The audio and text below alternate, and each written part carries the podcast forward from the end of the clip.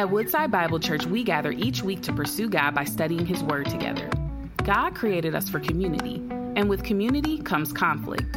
It seems ever present in our day to day lives, from little things to big things.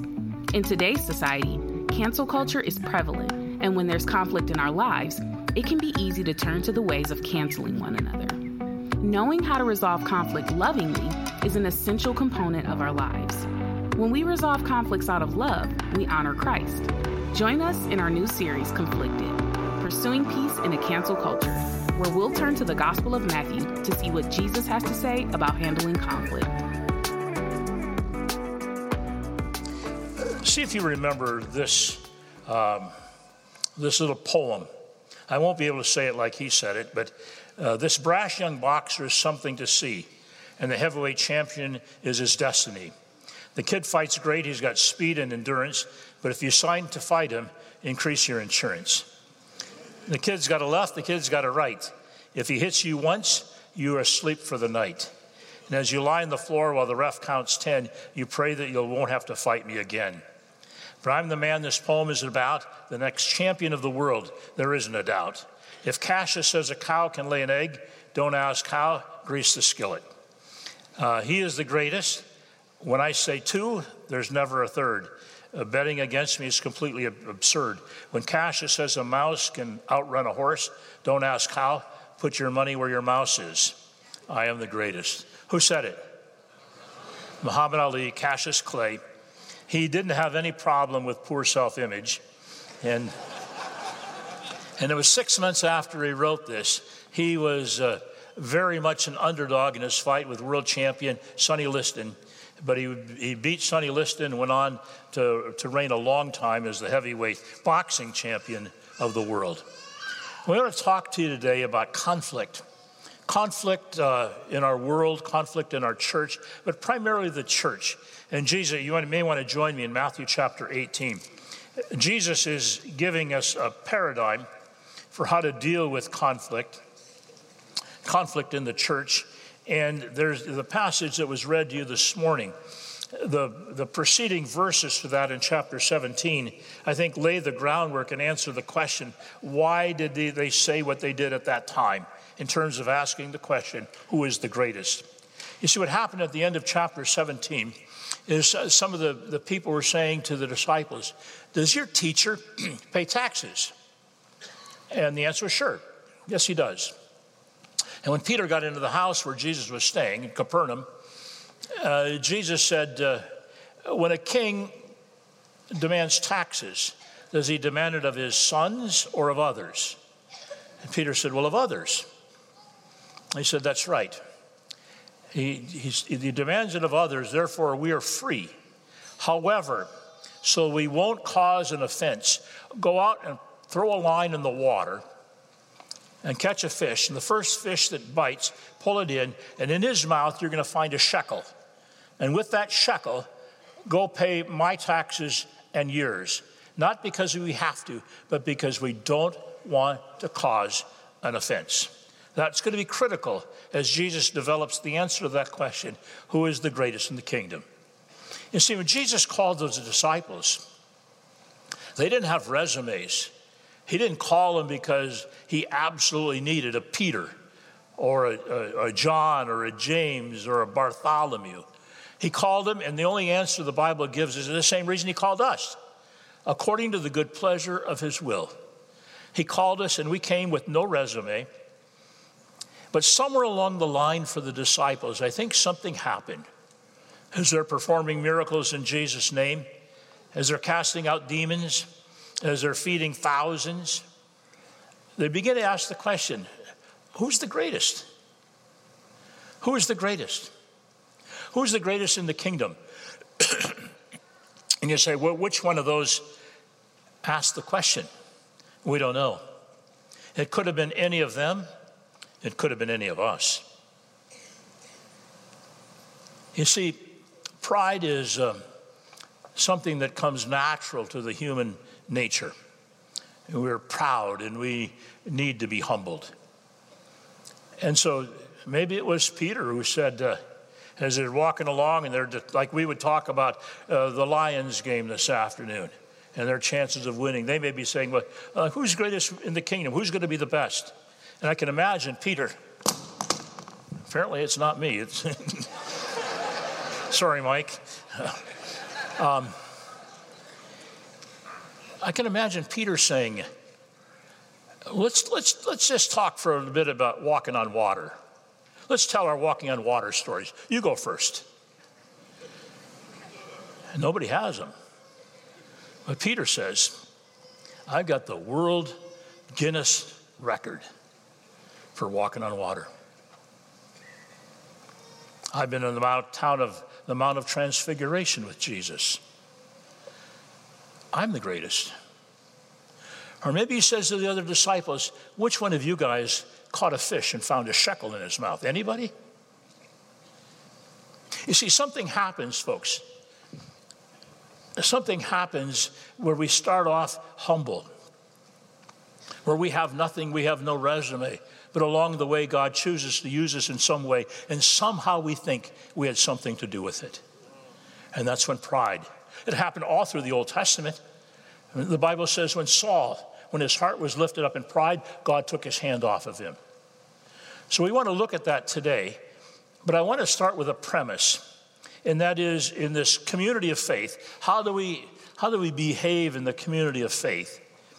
And I think there are two foundational stones on which we build our relationship, on which we build Woodside Bible in terms of a relationship. One of them is love, and the other is humility. To me, it's fascinating. Uh, uh, Francis Schaeffer, uh, who was well ahead of his times in terms of seeing what the world was all about, and many of us benefited so much from his life and ministry. L'Abri in Switzerland, where he helped so many find faith. But he, um, he preached a, a, sermon, and it was picked up by InterVarsity, and it was later found in the appendix of one of his books, The Church at the End of the 20th Century. But he said, Jesus has given the opportunity for people in our world to decide whether or not you're a true believer. Think about that. Jesus gave permission to people who don't know him to, dis- to determine if we're really who we say we are. When Jesus said, By this shall all men know you're my disciples, all men. By this shall all men know you're my disciples. I wonder what their verdict would be about the reality of our faith. So, we're going to dive into this in the next five weeks. What does greatness look like in a church? Two things here I want to share with you in these moments together. One, pursue dependence instead of power. Let's go back to this story. Um, let me read the first four verses again. At that time, the disciples came to Jesus saying, Who is the greatest in the kingdom of heaven? This wasn't a new question. They were asking this question and discussing it probably for six months prior to this. And calling to him a child, he put him in the midst of them and said, Truly I say to you, unless you turn and become like children, you will never enter the kingdom of heaven. Whoever humbles himself like this child is the greatest in the kingdom of heaven. I love it when Jesus answers the question with an object lesson, an object lesson that probably those disciples would never, ever forget. Who's the greatest? And I don't know if they're expecting him to point to one of them. But what Jesus does is he calls a child. The word there is a neutral word. It doesn't mean male or female, just a child. We don't know the age, but obviously old enough to be able to walk and old enough to understand and obey uh, and walk to Jesus. And Jesus puts that child in the midst of the disciples. And he said these words Unless you turn, the word there, turn, is the same word we, we understand as repent and it means to do a complete turnaround. So, repentance, that complete turnaround, is necessary in coming to Jesus. But then he says, so we all have to turn. Uh, you find that throughout the, the Old Testament, throughout the New Testament especially, where they turn from their sins to serve a living and true God, the Thessalonians. But uh, so he, says, then you need to become like this child. Why would he choose a child to illustrate entrance into the kingdom. There are some things about children um, that we don't want to be, right? Indecisive, Any of you had any indecisive children or grandchildren? What do you want to eat? I don't know. I want this. Then you put it in front of them. I don't want that. Children can be indecisive. Children can sometimes, from what I've heard, throw temper tantrums, right? Uh, children can be hard to get along with sometimes. Um, but there's something about a child that Jesus emphasized here. That's the picture, and that is dependence. Come as a child, completely dependent. A child has no social status, a child has no resume to say, here's, here's why I need to come into your kingdom. A child has nothing. And that's how we need to come in complete dependence on the Father, so that when the Father says, Come, we respond in obedience and come. Folks, we come as a child, and then we grow up and mature and so forth, but we, we must never stop being a child in terms of dependence. And Jesus made that clear to the disciples in the night before he was crucified uh, in the upper room yet, where he said, I'm the vine, you're the branches. Um, without me, you can do nothing. But with me, you can do all things. So we're totally dependent upon. Even in the Old Testament, uh, the writer of uh, Psalm 127, uh, Solomon, said, Unless the Lord build the house, they labor in vain that build it. Unless the Lord guards the city, you're guarding it in vain.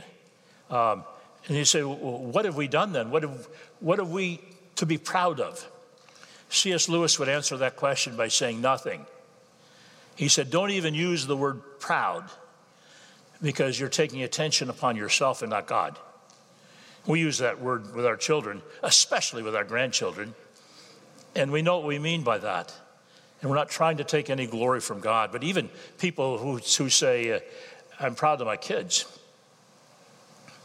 recognize Psalm 127 said, Children are a gift, a nahal, a, a heritage from God, and the fruit, fruit of the womb is his reward. So, folks, we have that dependence. So he says here, come as children, totally dependent. Now, let's make sure we understand humility. So let me take you, let me give you a couple of definitions first. One definition is by C.J. Mahaney, who wrote the book Humility. And in that book, he said, Humility defined is the honest assessment of myself based on the holiness of God and the sinfulness of man. That helps put perspective into humility. Another author, I read him 35 years ago, and I love his definition. I don't like to use his name much because he ended his ministry in a horrible way where um, pride got in the way of his life and it was a mess. But his definition was this uh, humility is the recognition that what's accomplished in my life is a direct result of the work of God and others. So, humility is recognizing that, and then when praise comes, deflect it to the people or the person who made it happen. Um, let me share four passages of scripture with you. if you want to, um, if you're fast in your Bibles, join me. If not, they'll, I think it'll be on the screen. Uh, 1 Peter chapter 5. In verse number 5, Peter is writing now. He says, Likewise, Uh, verse number 5, you who are, are younger, be subject to the elders. Clothe yourselves, all of you, with humility toward one another, for God opposes the proud but he gives grace to the humble. That little verse right there gives you all you need to know in terms of motivation to be humble. One, because God opposes the proud. Who wants to be in a place of being opposed to God? I don't. The second reason, because God gives grace to the humble. Folks, we need the grace of God to humble ourselves and because we're not good enough to do it on our own. And we also need the grace of God to stay humble. So those are two reasons. Then he goes on to say, Humble yourselves. This is the pattern. Humble yourselves, therefore, under the mighty hand of God, so that at the proper time he may exalt you. So he's saying, Humble yourselves. Um, some people say, I'm just going to pray that God would humble me. Really? Do you think that's a good idea? Do you really want him to answer that prayer? I think that's why the scripture says, that's why Jesus said, that's what Peter says, that's what James said. Humble yourselves. Because God can answer that prayer. But I think you'd rather humble yourself. And He will lift you up in due time, and by that means in His time, when it's best.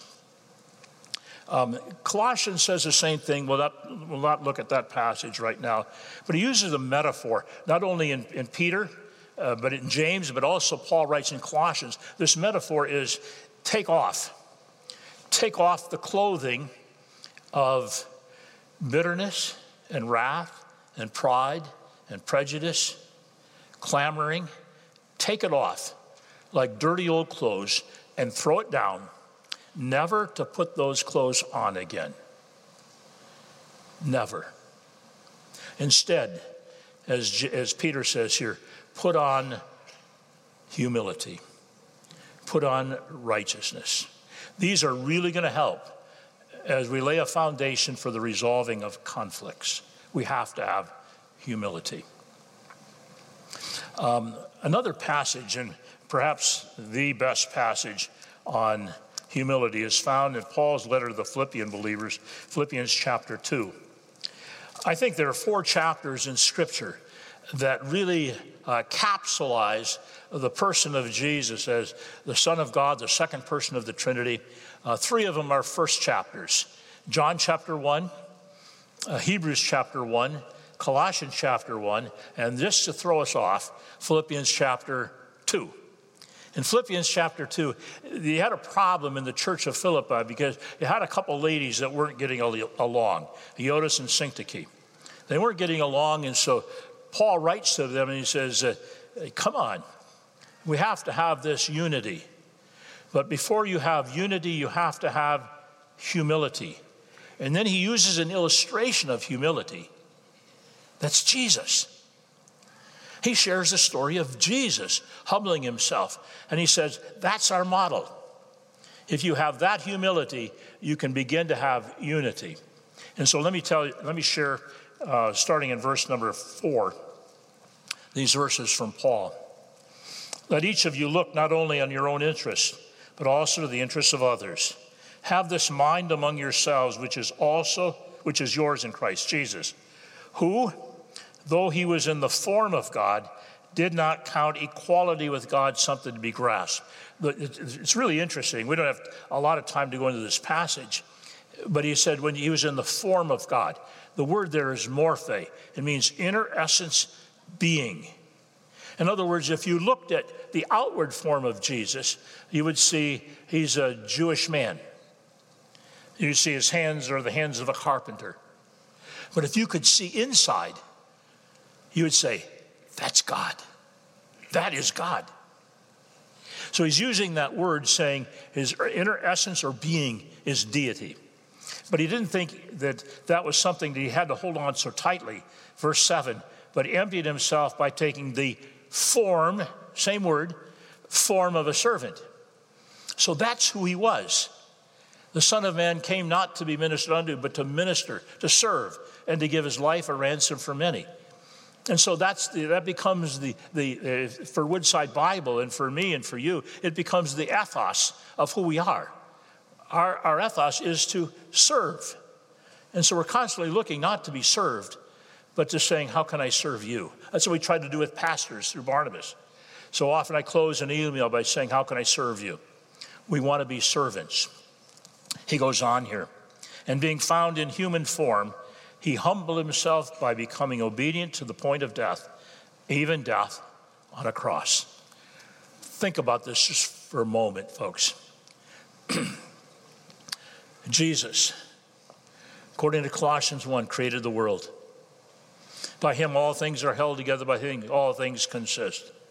And at just the right time, Galatians chapter 4, he left the splendor and the glory of the throne room of heaven to come down, to descend to earth, all the way down, to be born of a baby in a mother's womb, to be born and then to live, uh, to work, to teach, to preach, to perform miracles, to, uh, to endure abuse, to preach. And then one day, as his time was coming to the close, he'd made his way from Jericho down to Jerusalem. And in Jerusalem, in the upper room, the night before he was crucified, he's sharing with his disciples. But before he shares those beautiful words of John 13 and following, they get in the room and it's Jesus. Did a task that was normally assigned to the lowest of servants, and that is washing feet. Washing feet. So he covered himself and he got down on his hands and knees with a basin and with a towel and went from one to another and washed the dirt um, from the streets where the animals had been, one to another, and washed their feet. Even one who would betray him, even one who would deny him, he washed their feet. And then he said to them, Do you understand what I'm doing? The way I've served, I've set an example now for you to serve. Wash each other's feet. And he wasn't me- meaning necessarily the ceremonial washing of feet. Some churches have foot washing as an ordinance, but the day you do foot washing, you want to wash your feet before you go, right? He's saying serve each other. Find ways of serving each other. That's Jesus, the humility. It doesn't end there. I want you to see the paradigm. Therefore, the old Bible teachers would always say, once you see the word therefore, always look to see what it's there for. And we, what's this there for? Verses 6 through 8. When you humble yourself, therefore, God will exalt you highly exalted Jesus and bestowed on him the name that is above every name, so that the name of Jesus every knee should bow in heaven and on earth and under the earth, and every tongue confess that Jesus Christ is Lord to the glory of the Father. Here's a paradigm, folks. If we humble ourselves, God will lift us up. We humble ourselves, God will exalt us. By the way, it's just the opposite of what you find in Isaiah chapter 14 where the example of Lucifer, uh, the, the devil, who exalted himself. And God said, You're going down. And he lost his lofty position as an angel of light before the Lord. We humble ourselves. There's another practice here. What does greatness look like in our church? We, we pursue dependence instead of power. Let's never grow out of being dependent children to our Heavenly Father. Secondly, practice loving care instead of introducing temptations. Notice verses 5 and 6. Whoever receives one child in my name receives me. We got to stop there. The practice is receiving. Receiving by children here a child in my name. And again, it's not referring now to this little one. It's for, because it goes on in the next verse that child believes in me. So these are believers of all ages, of all backgrounds. Some scholars suggest that the term might have meant the way they were looked at because they didn't have great faith, or they were new in their faith, or they didn't know the Bible well, or maybe because they were marginalized because of what they did before they came to know Jesus. And so he said, We're all in this body of Christ. When people come who know Jesus, receive them.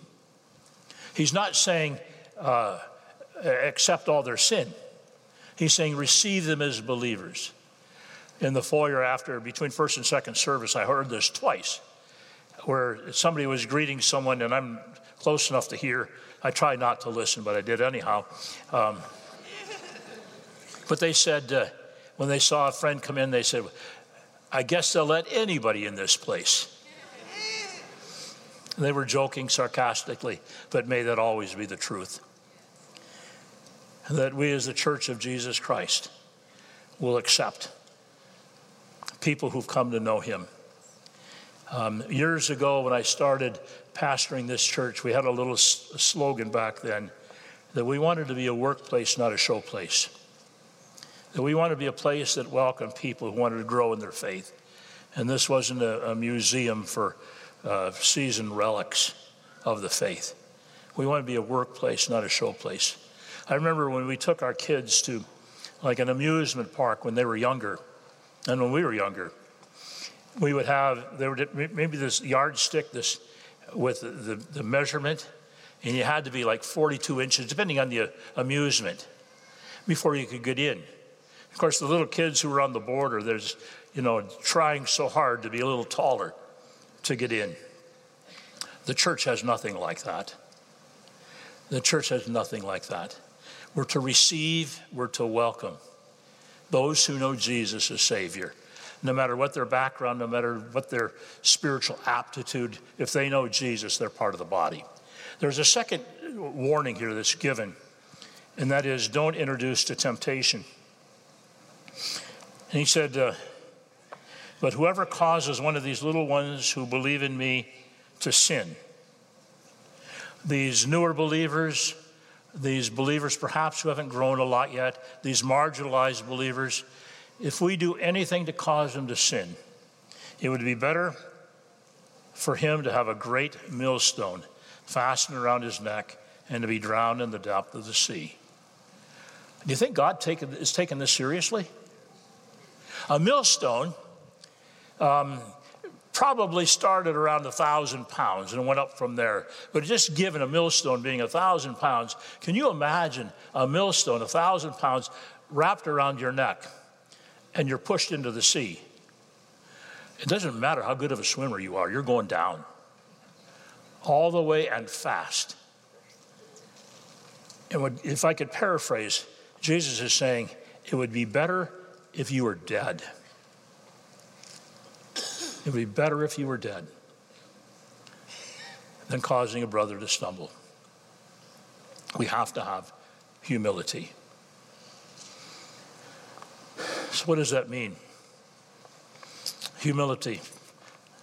Let me share one more story. Do you have time? Yeah, thank you. You're kind. There's a story in the Old Testament that was all, it's intriguing to me. It's about a, a, Syrian, not a Jew, not an Israelite, but he lived up in Syria and he was the commander of the army for the king of Syria. And the Lord had his hand on him. His name was Naaman. The Lord had his hand on him to such a degree that he was highly honored.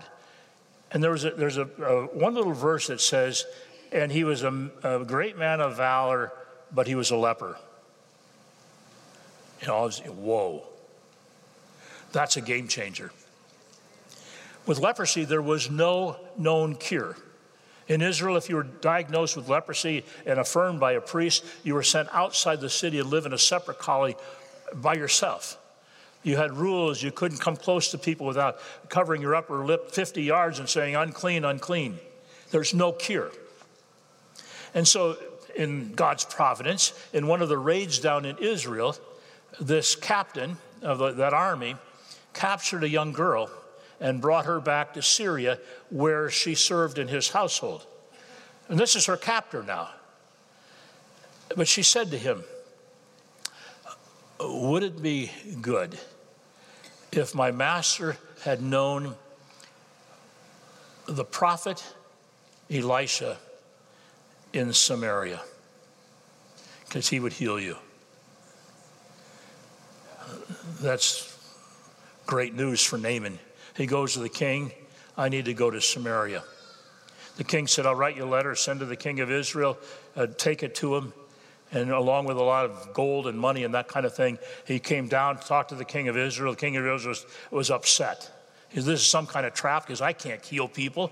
And as soon as the king of Syria recognizes I can't deliver, he's going to come in and I'm, he's going to kill me. So he tears his clothes, he's all upset.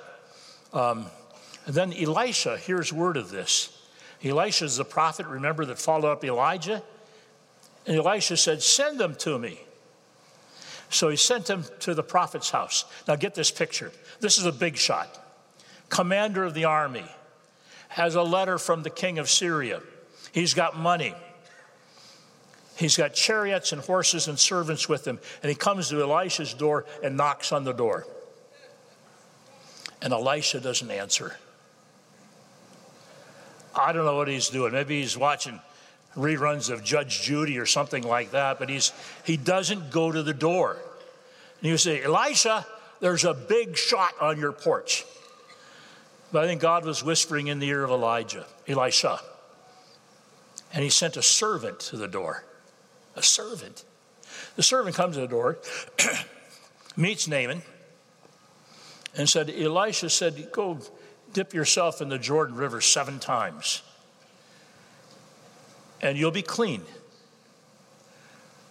Close the door. Naaman is upset. And he leaves. And he said, The prophet couldn't even come on the porch himself and call on the name of his most high God, put his hand over me, and heal me. If I wanted to dip in a river, I could have dipped in two rivers in Syria that are a lot cleaner than the muddy Jordan. I'm not doing it. And is it possible that Naaman had a disease worse than leprosy? Pride. You know, there are some people who would, would rather die than humble themselves. There are some people who'd rather see their marriages die than humble themselves. There are some people who'd rather see a relationship go away than humble themselves. As he's going away angry, fortunately, fortunately, his servant said to him, these weren't the exact words, but I think it's close. You're an idiot. You're going to die. You're going to die. And he said, You will be cleansed. Just do it. And he went down and he dipped. And he was cleansed. Folks, we have to humble ourselves. And he goes on to say here in this last verse that if we live in such a way, let's take Woodside. This is the body of Christ. And I felt the heaviness of this verse for the years I pastored here. That I knew people were watching. And if I did anything in terms of sin that could cause them to sin, or at least give them permission, or felt like permission to sin, that weight, that millstone, is around my neck. That's heavy. But he's not just talking to pastors, he's talking to all of us that we need to guard each other, and the best way to guard each other is first guard ourselves so that we live lives that honor Jesus. We clothe ourselves in humility and holiness. With the work of Barnabas, we work with a lot of pastors. Our preference is to work in prevention, to catch them before bad mistakes are made, to encourage them, to keep them in the game. Occasionally, we work with restoration after the fact. And that's always hard, it's difficult, there are no guarantees. And I remember a pastor in my basement came, came to see me. It was the first of many meetings. And he had deeply committed, he pastored a significant church. He had deeply committed sin. And he said to me in, the, in my basement, he said, God's forgiven me, and my wife has forgiven me, I need to move on. I said, No. You have no idea. You have no idea what your sin did to the children of your church or some young people in your church who saw that. And their pastor's no longer in front of them. That your sin perhaps gave them permission to walk away. Your sin gave them permission to sin. That's heavy. God can forgive. But we shouldn't even talk about repentance until we can fully absorb what the weight of our sin has done to the body of Christ. So, folks, we're, we're not on our own. When you're, when you're tempted to sin, again, whatever it is, recognize you've got thousands of people that bear your same name that are looking at you. That lays the foundation for, for, uh, for resolving conflict. I'd like to close with a poem. I don't know who. I don't know who wrote it. I know I didn't. But let me read the poem and see if you would agree. We come in as children, completely dependent. We grow in all kinds of ways, but we never can, should grow out of our dependence as children, no matter how long we've known the Lord. Make me, O Lord, a child again, so tender, frail, and small, and self possessing nothing, and in thee possessing all.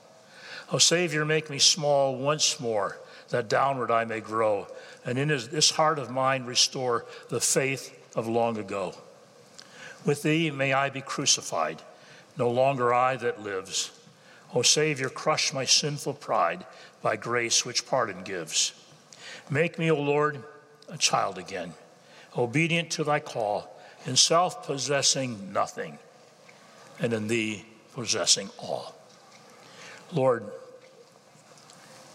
as we come into your kingdom as children, Lord, may we never grow out of dependence through accomplishments, through our resumes. May we completely depend on Jesus. We'll thank you in his name. Amen. Thank you for joining us as we study God's Word together.